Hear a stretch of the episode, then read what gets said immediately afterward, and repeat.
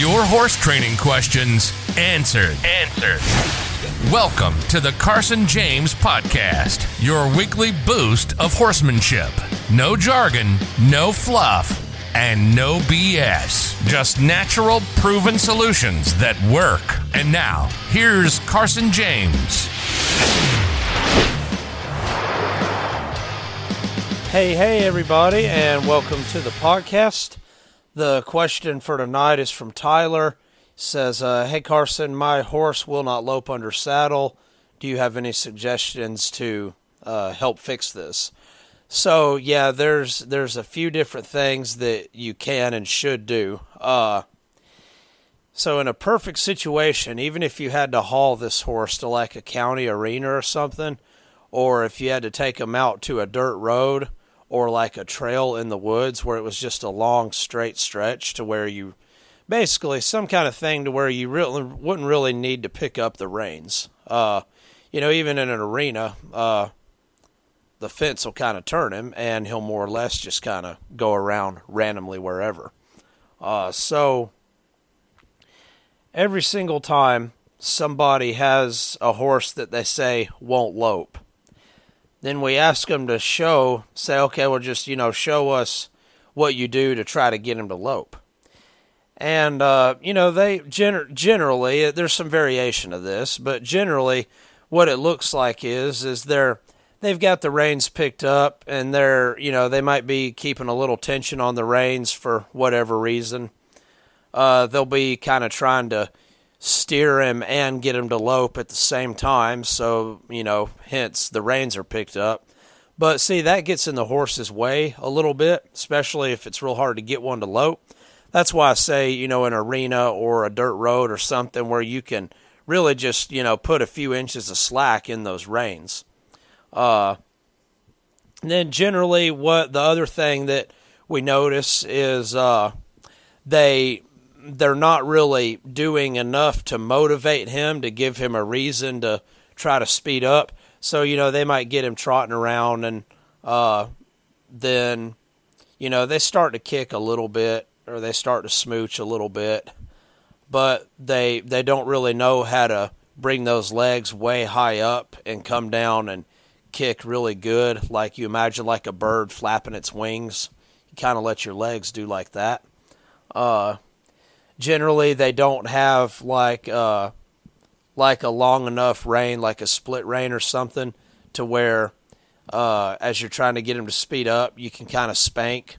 Usually when they do spank they just have a like a foot of rope or rein or something and they're not able to really give it momentum versus if they had like three foot of the end of a split rein they could hold that and they could kind of do like an over and under style where you kind of swing it to the right and it comes around and not real hard, but just kind of spanks his right hip.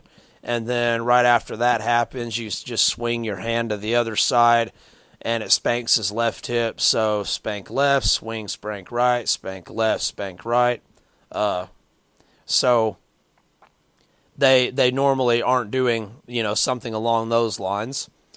Uh, a lot of the times they're trying to do it in like a, a round pen that's real small or something. So it's pretty hard unless a horse has got some pretty good strength. It's you know if it's difficult to get him to lope, the more of a straight line you can be in, the easier it'll be for him. Now a lot of people, and with good reason, by the way, uh, a lot of people say, well, yeah, I'm afraid to I'm afraid to get that big on him to get him to go up into that lope because I'm afraid he might buck. Now, a lot of them might, especially if they're not used to loping with a human on their back.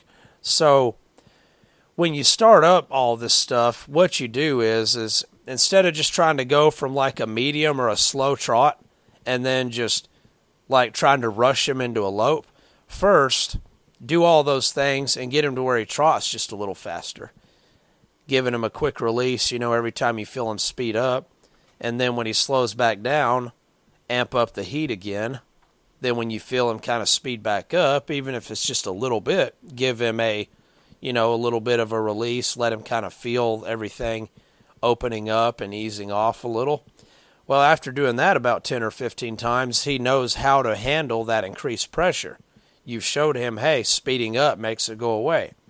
So you can spend about 20 minutes and just build the speed. Don't really think about lope. Just get him to trot faster and faster and faster. Uh, and ideally, your reins are going to be loose. You don't want to be getting in his way in any any kind of way, you know. Uh, now, if you if you just let him go wherever he wants, and let's say you're in a big arena, what you might notice is if you completely give him his reins instead of him kind of standing up and taking up the whole entire pin, he might just kind of mill around. He might go down to one corner and just start kind of circling around right there. You need to get him where he's taking up the whole entire pin because uh, it'll be easier for him to get into a lope. So you say, well, how do I get him to do that if I'm not supposed to pick up the reins? Well, you just keep him hustling, and as he's milling around, making real tiny circles, not really taking up the whole pin, as you keep the heat on him and keep his feet moving, you'll feel little times there where he kind of stands up and starts to go in a straight line. And for that brief moment, you would just kind of ease off a little bit. And then when he mills around again, you would add the heat to him and just kind of keep letting him work at it there, putting a little bit of heat on him. Then you'd feel him stand up again. But after, you know, a few of those, he would figure out it's a lot easier to go in a straight line with less pressure than to be circling and milling around in tight little circles and stuff, uh, getting kicked and you know kind of lightly, moderately consistent spanks on his on his butt. Uh, a lot of times people people are too reliant on their leg. So like somebody would try kicking, that wouldn't get him to lope. So then they put a spur on and they kind of punch him with it a little bit generally that will get you bucked off unless that horse knows what that spur means. Uh, that sudden increase of real concentrated pressure, yeah, that can that can get them bucking until they know what it means, you know. But uh, you know, if you start to feel like, oh, I need to put spurs on, what you really need to do is use leg and then reinforce it with spanking.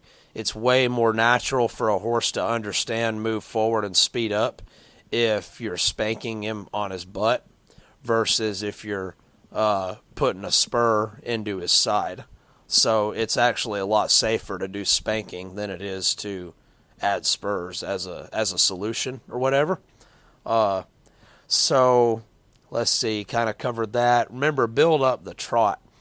You're not really trying to say, hey, lope. You're trying to say, trot faster and faster and faster, letting him feel a little release each time.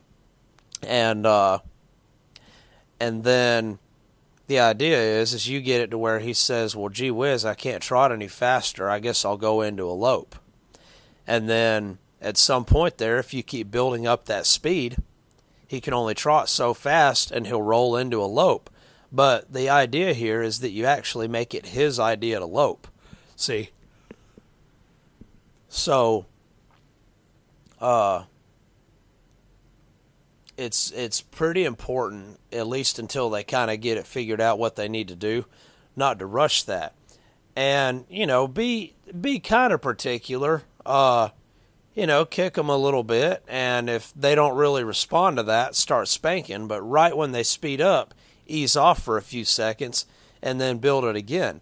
Now, a lot of another another mistake that people will make on one that you know takes a lot of work to get them to lope or you know a lot of pressure, uh, what they'll do is is when they finally get him to say, "Hey, I think I'll lope," they try to keep the heat on there and keep him loping. Well, now the horse is doing what you wanted, but you're putting pressure on him. So right when he goes into a lope, all pressure will go away, and if he wants to lope one and a half strides and then come back down, the first four or five times, just let him, pet him, and reward him. Let him enjoy the release that he just got from loping. And uh, then after that, you know, you might kind of do it more like, all right, dude, if you're loping, the pressure will be zero. If you start to break down to a trot, I'll swing back in there with the pressure. And the instant you go to loping, I'll take it all away. Uh, you apply this to lunging situations too. Like if you have a horse where, yeah, right when I stop really getting after him, he slows down. Well, what you have to do there is get after him to get him moving, and then right when he goes, totally ease off. But the instant he slows down, that moment you get heavy. But the instant he speeds up, you get light again. So if you hold one in any kind of way, you will always have to hold him. But if you teach him to be responsible for maintaining his own speed, well, then you won't have to beg him to keep him loping after doing this, you know, several times. So just think about all those things, practice it. Uh, you could almost say, well, forget about the lope, just practice rewarding and releasing every time he trots a little bit faster. And before long, you just start to kick, and he goes right into a real fast trot. And then once he's trotting real fast, you can add a little more, and he'll roll right up into a lope. Uh, we were at a we were at a clinic one time, and lady said, "Yeah, this horse uh, this horse will not lope. I've had some friends ride him that are more experienced than me, nobody can get him to lope. I said, Well, what have you guys been doing? Say, Oh, we kick, we cluck, we smooch. So I had her get on him in the arena. I said, Okay, well, just show me what you do. And her idea of, of kicking was just, you know, a light bump of the legs. And he was real lazy, just kind of totally ignoring all that. So, uh, and then she said, See, no matter what you do, this horse won't lope. So I just said, well, here, let me hop on him for a second. And I got on him and got him trotting a little bit. And then I just started spaking him, you know, left, right, left, right. And after about five seconds, he rolled up into a lope. And, uh, and then we switched back and she practiced that. And she always let the spanking be secondary. You know, she used a little leg. And then if he didn't go on and get up into a lope, you know, within three or three to five seconds, she'd come in with the spanking, and after about you know maybe ten of those, he got to where he would get loping before she had a chance to get big. So, you know that's kind of how you get a horse light to do anything. Uh, instead of thinking, oh, this horse is really light to the leg, it was more like, oh, we've taught this horse how to get it done before you had a chance to get heavy. Uh, hence, the horse got light to the leg, you know. Same thing for teaching them to back up, teaching them to side pass, you know, uh, lunging, you know, any of that stuff. It's all kind of the same concept as far as getting one lighter. But uh, just kind of read your horse, you know. If you think he might buck or get a little bit weird, then just break it down into a few sessions. You know, the first session, you just might work on spanking him really lightly if he ignores the leg, and just spend some time getting him where he's a little more responsive to your leg.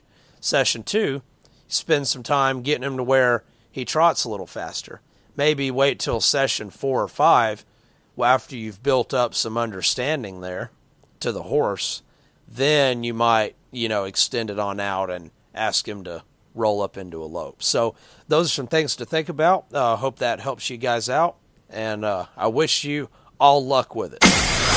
You've been listening to the Carson James Podcast. Real, simple horsemanship. Subscribe now to get new questions answered every week. If you enjoyed this week's podcast, drop us a review and share it with your horsey friends.